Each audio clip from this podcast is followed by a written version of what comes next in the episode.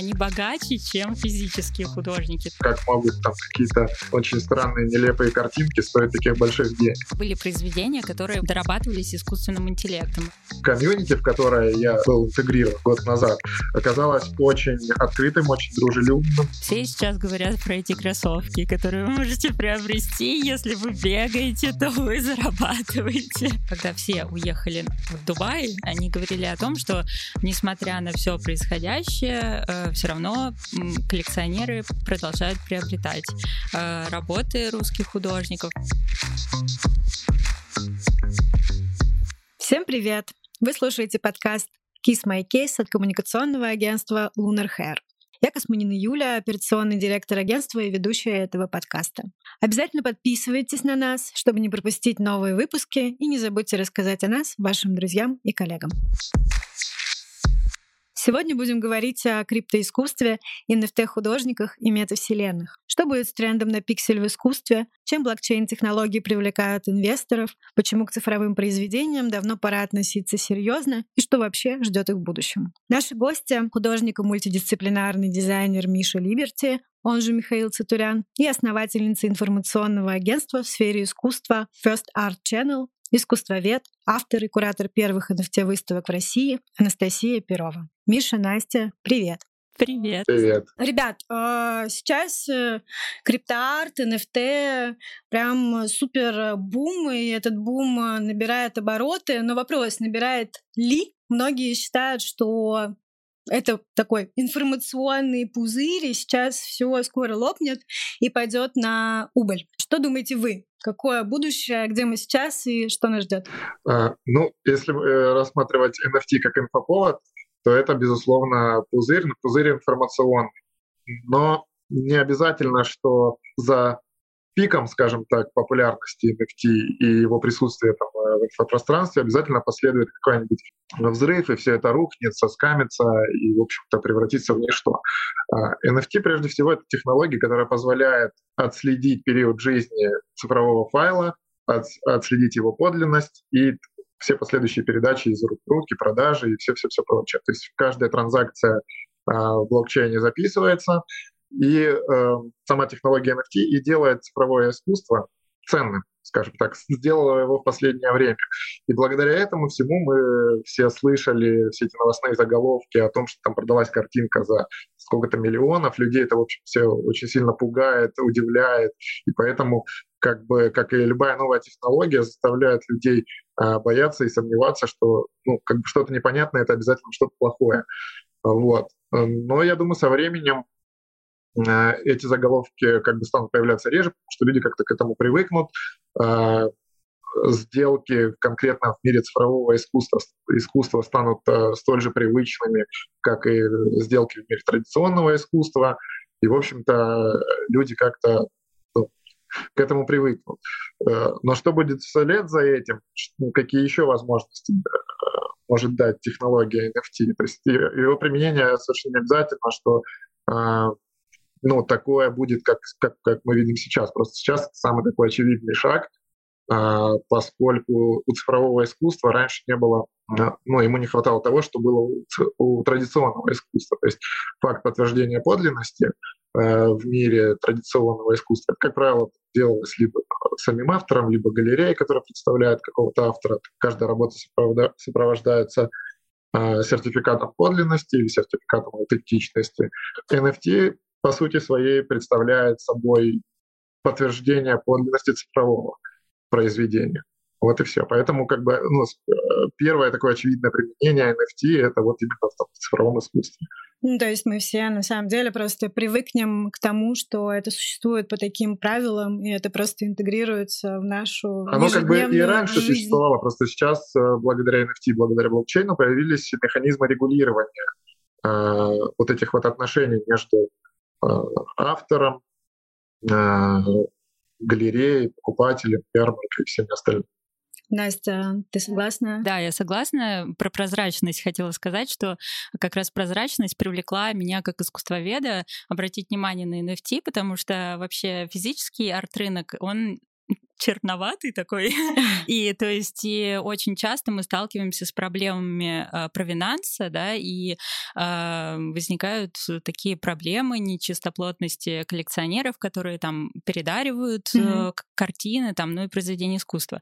Но не будем уходить глубоко в эту тему, да. Я просто хотела сказать, что э, возвращаясь к вопросу твоему про бум, да, э, нужно сказать, что э, NFT рынок э, очень цикличен своими падениями и снова а, становясь популярным, да, он уже зарекомендовал себя стабильно цикличным, то есть он то падает, то опять восстанавливается.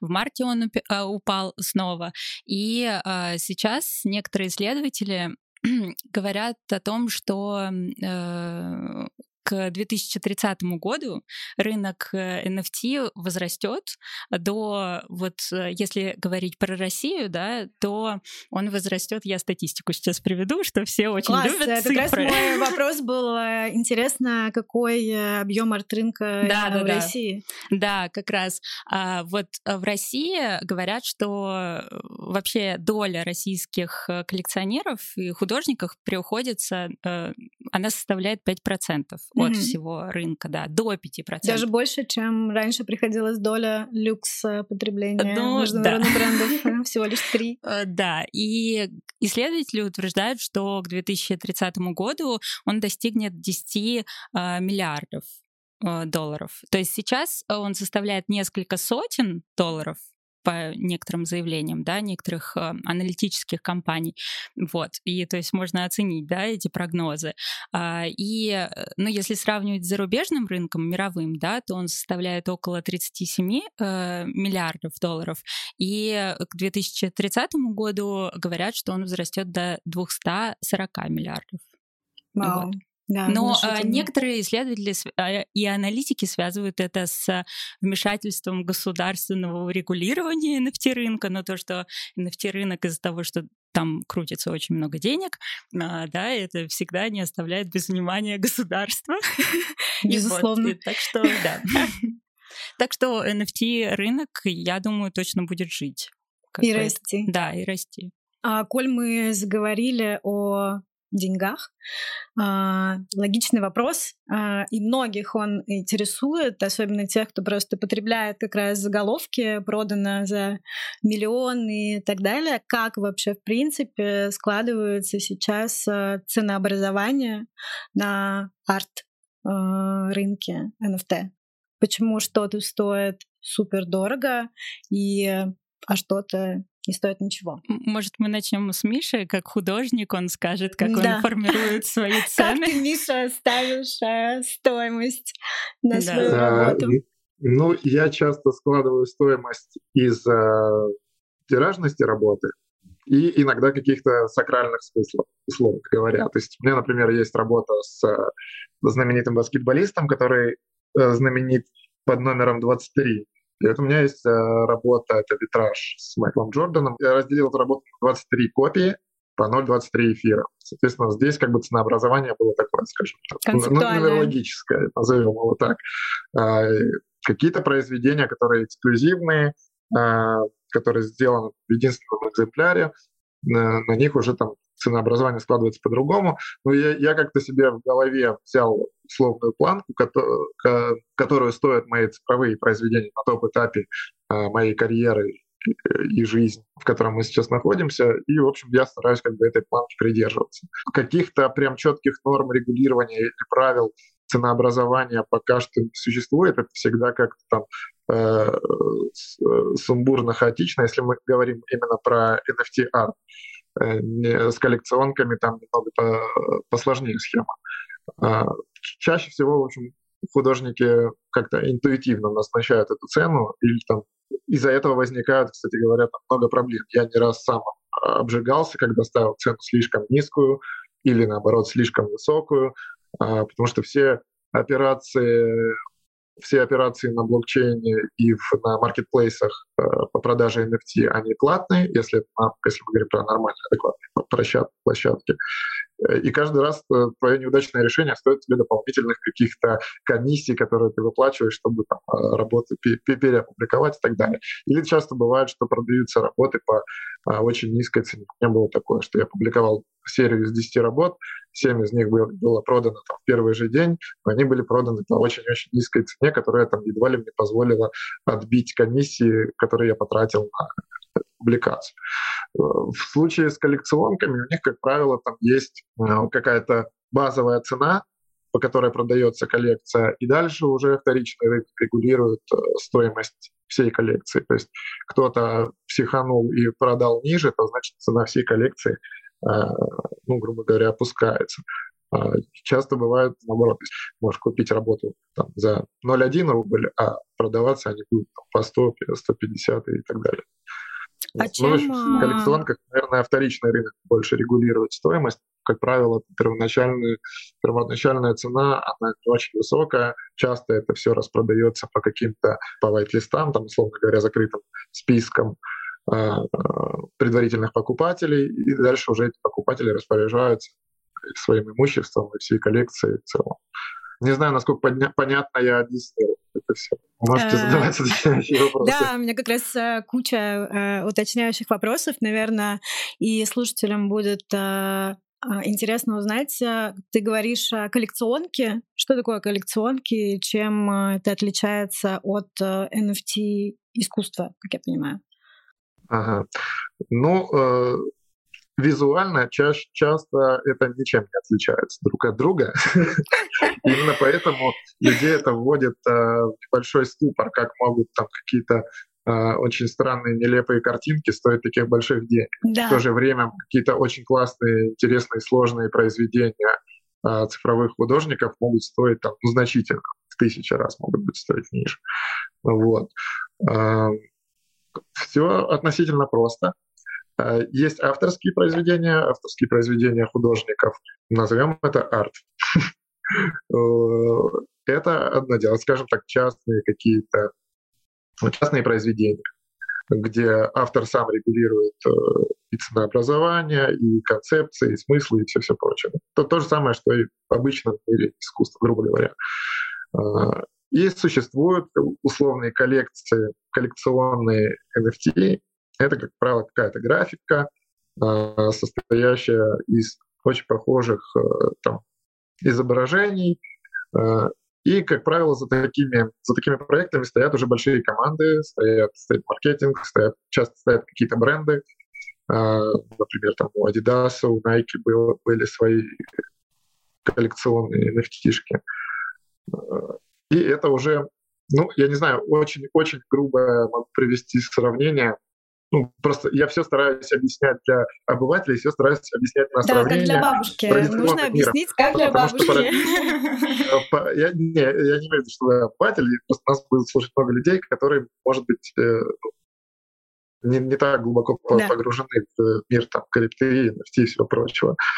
И для таких людей я стараюсь находить какие-то а, аналоги в э, привычном нашем физическом мире, и тогда все становится более-менее понятно.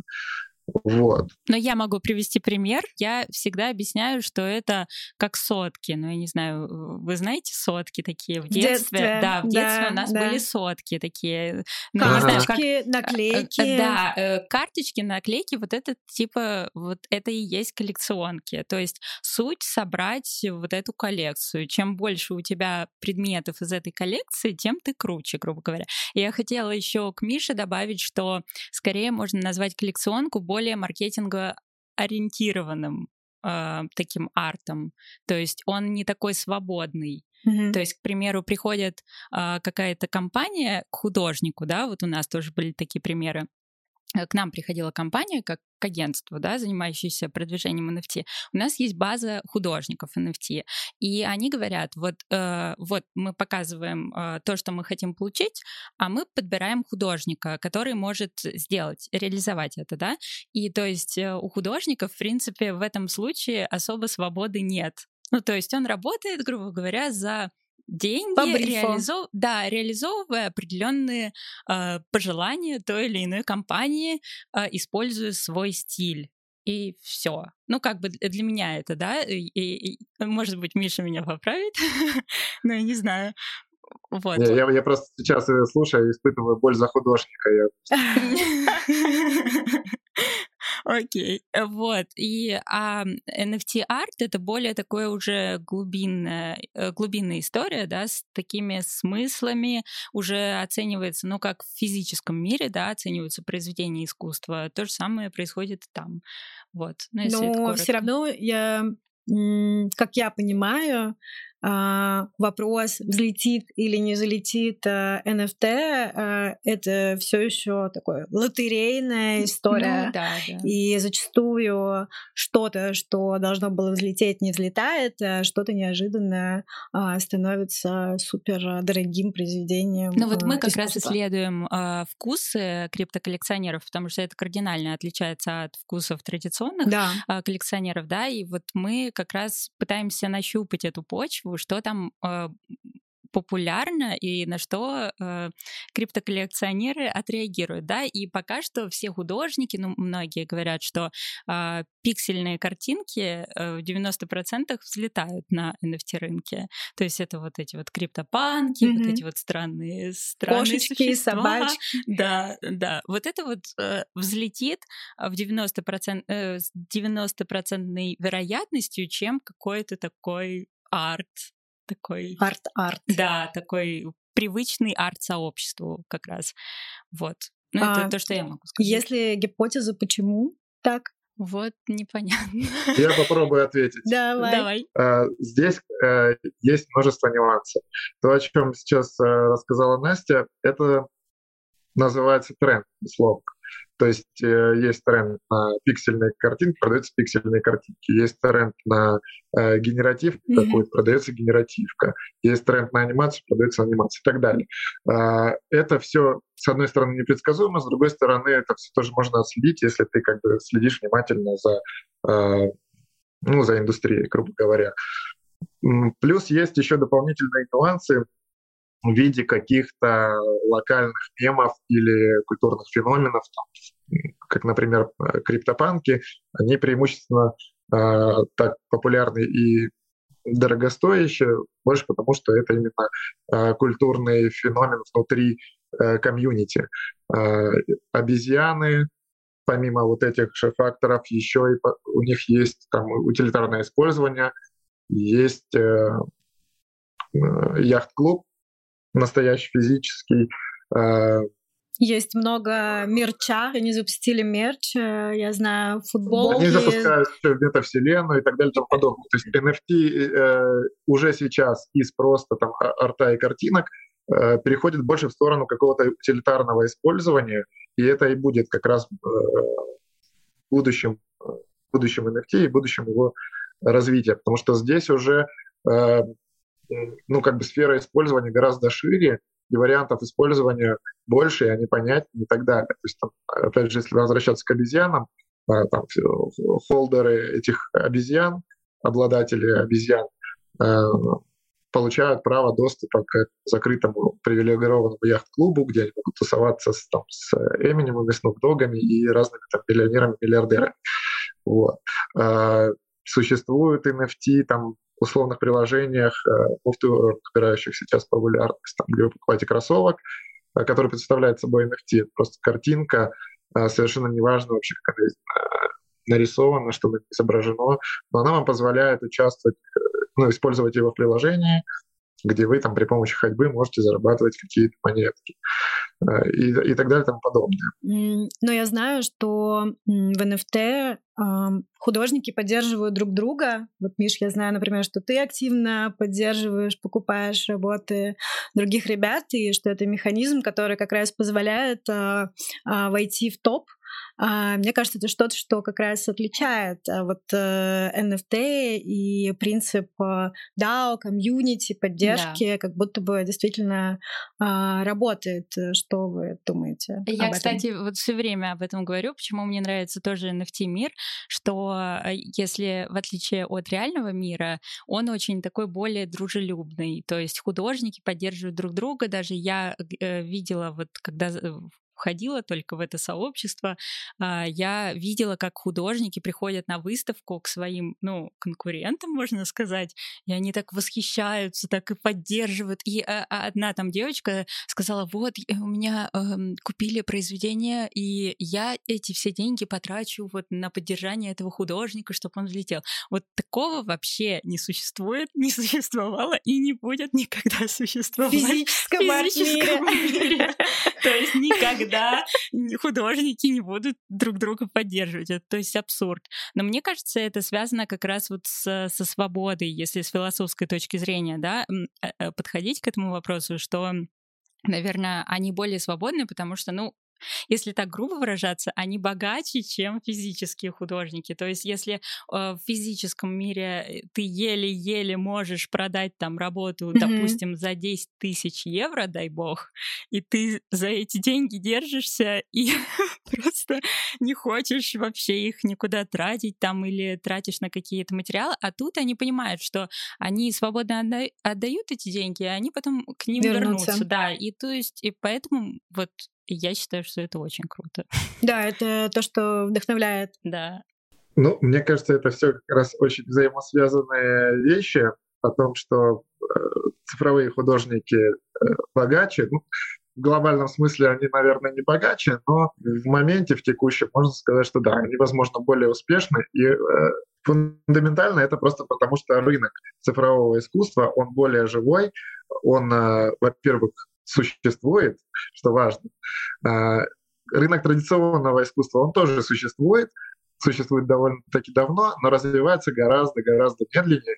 И я думаю, как часть и того, и другого рынка, и ощущая там влияние и той, и другой концепции на себе, как цифровой художник, как традиционный, все э, трудности и усилия, которые, которые мне пришлось там пережить в традиционном мире, э, и я, в общем, могу сравнивать это со своим же опытом в мире цифрового искусства. Пока что я богаче, конечно же, как э, традиционный художник.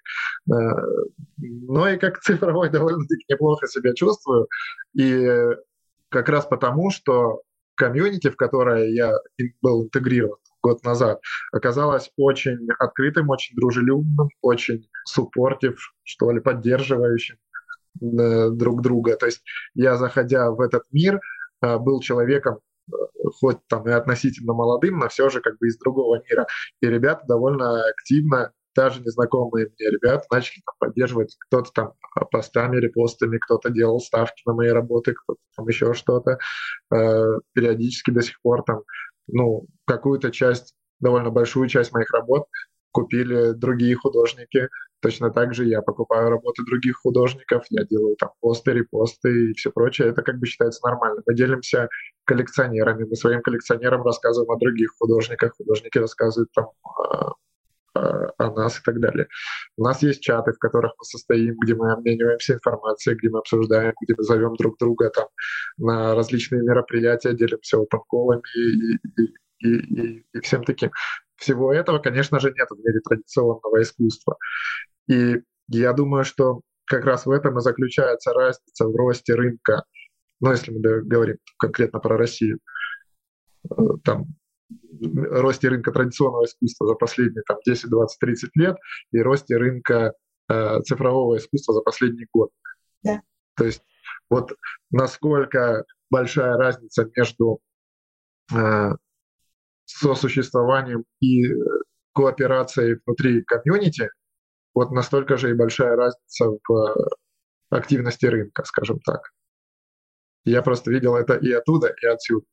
И вот если бы, если мы тот же самый опыт возьмем из цифрового мира, из мира цифрового искусства, перенесем в мир традиционного, возможно, и и он начнет развиваться гораздо быстрее, потому что это в любом случае популяризация искусства. Еще в NFT, в NFT искусстве есть а, а, интересная история с жизнью после. А, то есть помимо того, что есть определенный роялти, который художник продолжает получать каждый раз, когда работа перепродается, а, насколько я знаю, есть еще варианты того, как работа может жить и даже видоизменяться, дополняться. Mm-hmm. Искусственный интеллект дорабатывает эти вот э, произведения, и он видоизменяет. И недавно вот была мультимедиа арт-музее, э, выставка, э, посвященная вот digital-арту, собственно, собственно, она, наверное, вы были, э, и там как раз были произведения, которые вот э,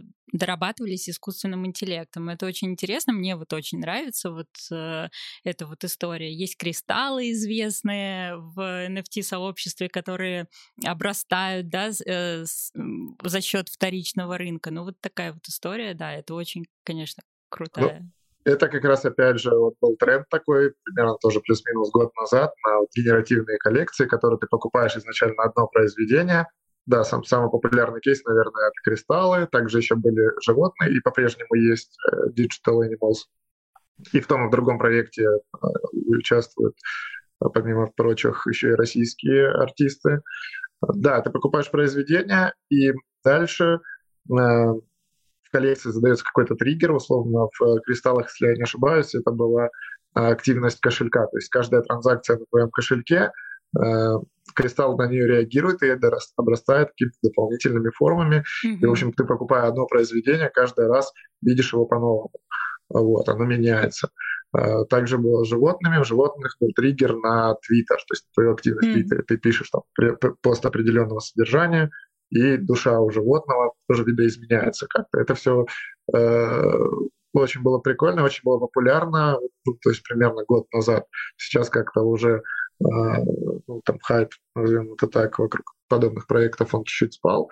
Но все равно как концепция это прикольно, и это что-то новое, чего невозможно было бы реализовать, там, ну, практически невозможно было бы реализовать да. в мире традиционного искусства. Но если мы говорим об NFT, да, не об NFT-арте, а в просто целом. об NFT, то все сейчас говорят про эти кроссовки, которые вы можете приобрести, если вы бегаете, то вы зарабатываете. Э, да, и это у меня даже друзья, которые не были вообще в блокчейне, они вот сейчас вот приобрели эти кроссовки, сейчас бегают, зарабатывают, счастливые, покупают покупают квартиры. Это, это да. их точка входа оказалась э, да, купить да, да, кроссовки. Вот эти кроссовки, да. Ну и коллекционки, потому что вот к нам даже обращается очень много людей именно по коллекционкам, там для каких-то клубов, там спортивных, футбольных и так далее. То есть вот это сейчас популярно. А, что думаете про метаверс и про существование искусства в метаверсе? Какие могут быть э, формы существования? А, помимо, наверное, очевидных, это галерей виртуальных. И что еще может там происходить, как это может развиваться. Ну вот э, я на одной из ярмарок э, один раз увидела вот эти VR-очки, меня это вообще все это пугает. И как клаустрофоба такого типичного, потому что надеваешь эти VR-очки и оказываешься в каком-то непонятном пространстве. И я там как раз э, погуляла по галерее, и мне так понравилось, то есть я сразу поняла, что это очень крутая альтернатива для э, галерей, особенно сейчас, да, да. Особенно когда границы закрыты, и люди, может быть, иногда даже не могут приехать в страну, и они могут... То есть это классная история, посетить галерею в любой точке мира, да, э, с помощью вот этой технологии.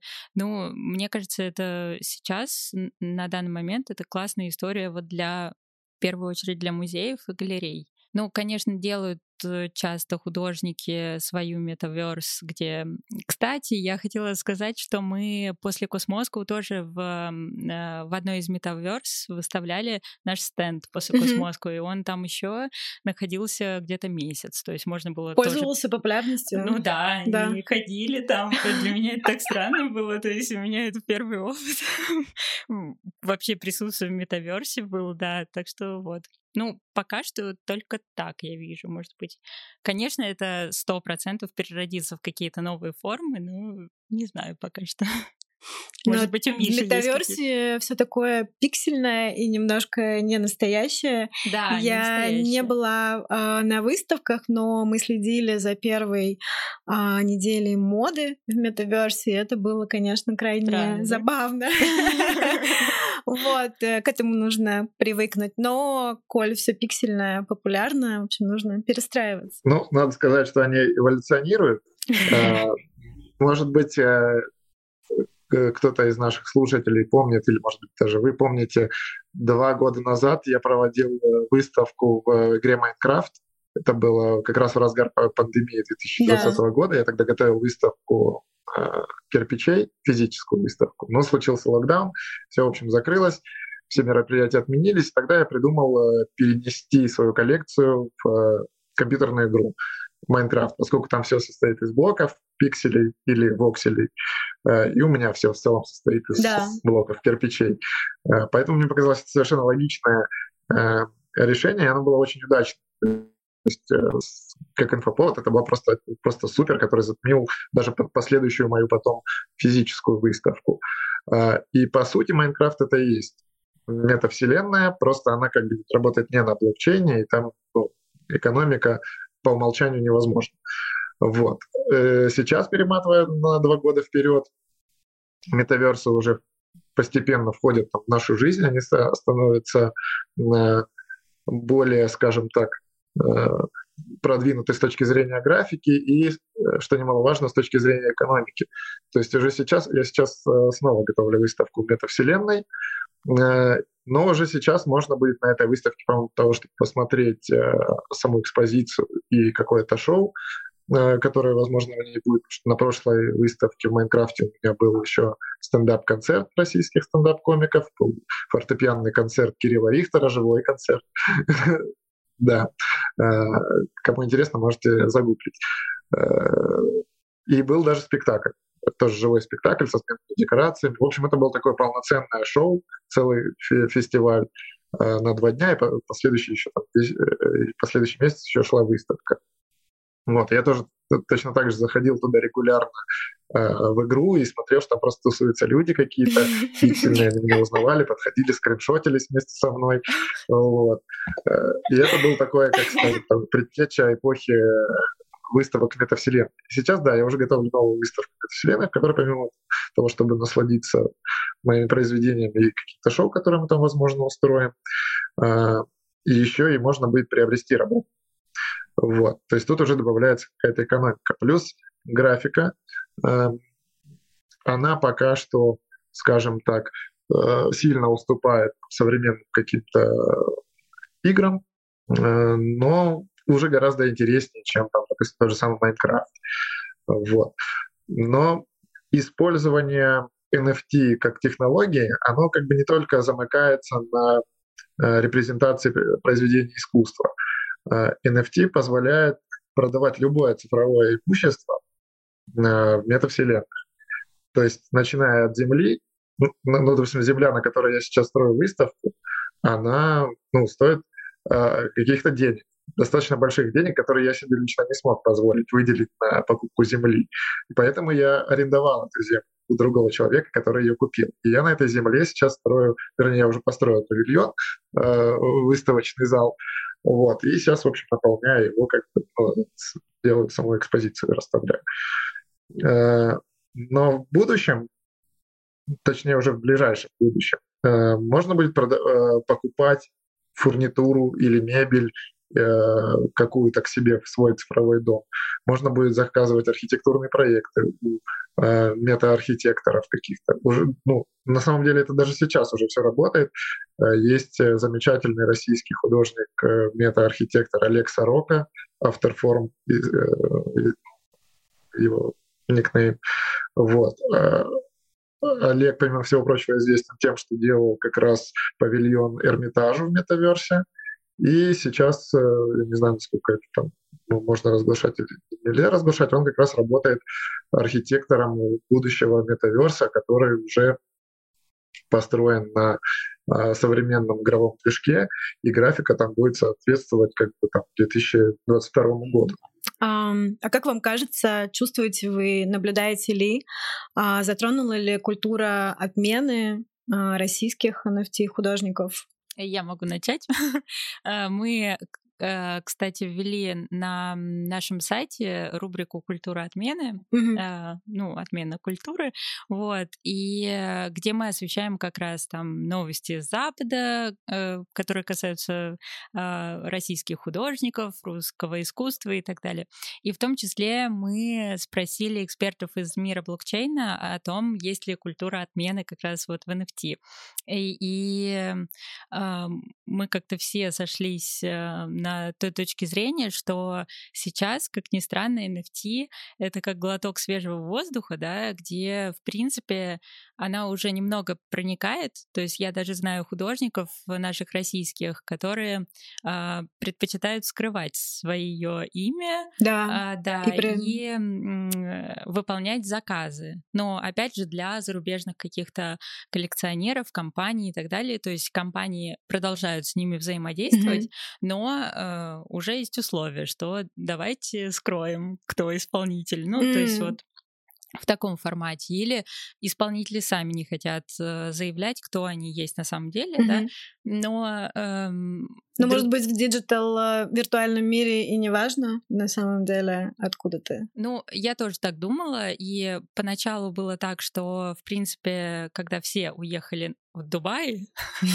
и все просто там находились, все NFT-художники и до сих пор находятся, да, коллекционеры, они говорили о том, что, несмотря на все происходящее, э, все равно коллекционеры продолжают приобретать э, работы русских художников, но потом как-то стали уже проникать вот такие вот истории, что уже скрывают они mm-hmm. свои имена. Ну, то есть, мне кажется, она там есть, но не в такой мере, как э, в физическом мире. Mm-hmm. Потому что если в физическом мире уже все перекрыт кислород просто по всем фронтам, то в NFT, мне кажется, есть еще возможность заявить о себе. В марте я должен был участвовать э, в Dubai, это аналог Космоску, Art Basel конкретно в Дубае. Э, я должен был там представлять Россию. Ну, как представлять Россию? Я как участвовал как художник от России, как традиционный художник. Я отправил туда свои работы еще то ли в конце января, то ли в начале февраля. Ну, в общем, все должно было быть классно, и были там большие ожидания от этого мероприятия. Вот. И параллельно там проходила еще выставка цифрового искусства, где я тоже участвовал. Вот. Так вот, как физического художника меня отменили, мои работы задержали на, на границе, на таможне в Эмиратах, их даже не выпустили в город, это уже в марте было. А, вот. То есть мне работы вернули только в апреле. Э, вернули обратно. Конечно, на каком Арт-Дубае их не показали, никакой выставки, ничего не было. Я еще должен был ехать туда на пресс-конференцию, это, соответственно, тоже отменили. И параллельно была выставка цифрового искусства на Вау Саммите, где как раз продалась моя работа цифровая за довольно-таки как бы ну, плохие, в общем даже да. деньги. Здорово. Вот. вот просто один человек, да, да. тоже мероприятие, два совершенно разных как бы результата. А сейчас а, переходим к нашей постоянной рубрике Блиц. А, я буду задавать а, вопрос. Ваша задача быстро отвечать по очереди. Начнем а, с Насти. Метаверс или реальность? Реальность. Гибрид. Твоя первая работа? Галерея. А, в 13 лет я работал на заправке во время летних каникул. Доллар или биткоин? биткоин. Ну, конкретно вот прямо сейчас, когда мы это сливаем, тогда, наверное, лучше доллар. Глобальный или локальный? Глобальный глобально. Если один фильм, то какой? Как украсть миллион Содри Хепберн. На что никогда не жалко потратить деньги? На образование. На любимого человека. Твой план на лето? У меня только продвижение проектов, э, да, так что вот это план на лето. Ой, план, ну, у меня есть просто конкретный план на лето. Я отправляюсь э, в Италию, в Мурано, изучать мастерство создания произведения искусства из стекла. Класс. Ребят, спасибо большое. Спасибо Супер вам, что пригласили. интересный разговор. Да, очень приятно было пообщаться. Да, да взаимно. взаимно. О криптоискусстве, NFT-буме, метавселенных мы говорили с художником и мультидисциплинарным дизайнером Мишей Либерти и Настей Перовой, искусствоведом, основательницей информационного агентства в сфере искусства First Art Channel, автором и куратором первых NFT-выставок в России. На этом все. Это был выпуск подкаста Kiss My Kiss коммуникационного агентства Lunar Hair. Подписывайтесь на наш подкаст и не забудьте рассказать о нас вашим друзьям и коллегам. Пока!